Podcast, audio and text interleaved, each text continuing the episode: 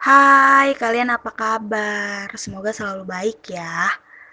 Di episode ketiga Not Responding Podcast, kali ini gue mau bahas keadaan atau kondisi yang sering kita alami, yaitu mengenai psikis atau mental yang membuat kita selalu berpikir kalau kita itu lambat, kita itu terlambat, dan bahkan situasi terburuknya adalah membandingkan. Kalian pasti nggak asing sih sama pertanyaan-pertanyaan ini. Jadi, lo kapan mau nikah? Kapan naik jabatan? Anak tetangga udah jadi manajer tuh. Kapan sudah? Masih jomblo aja. Masih jadi bawaan terus. Eh, kapan lu nikah? Kapan lulus? Wah, parah sih ini. Gua rasa nggak sedikit dari kita yang pernah, sering, atau bahkan selalu membandingkan diri kita dengan orang lain. Dan parahnya lagi, bukan kita sendiri yang membandingkan, malah orang terdekat pun ikut ambil peran untuk membandingkan kita dengan orang lain. Ya, nggak menutup kemungkinan orang tua kita sendiri. Untuk kalian semua, dengar ini baik-baik. Semua orang punya kecepatannya sendiri-sendiri, termasuk kalian. Kalian bisa jadi hebat dengan cepat, bisa dengan masa yang sedikit lama, bukan berarti terlambat. Membandingkan dengan orang lain tidak akan pernah ada habisnya. Tidak akan. Akan ada manusia-manusia baru yang muncul dengan kelebihannya. Lalu kalian?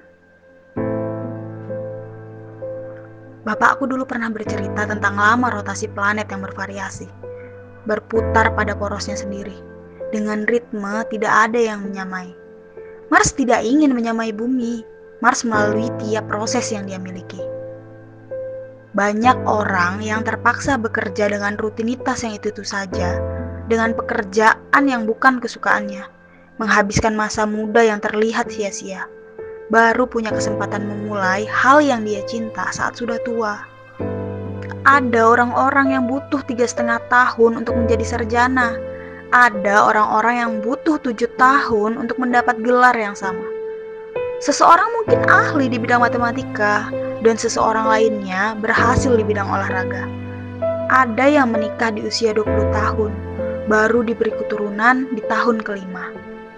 Ada yang menikah di usia 30 tahun, tapi memiliki keturunan tidak butuh waktu lama. Beberapa orang belum pernah merasakan kekurangan, beberapa yang lain belum pernah merasa kecukupan. Tidak ada habisnya bila membandingkan cerita dengan tetangga. Semua punya pola, punya ritme dan kecepatan yang berbeda.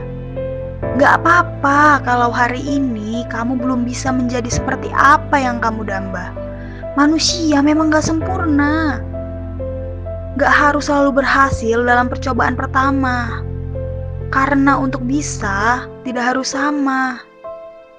Bukan hanya waktunya aja yang berbeda, tapi proses dan pencapaiannya juga nggak mungkin sama. Hasil kamu ya proses kamu. Terlalu banyak cara yang belum kita coba.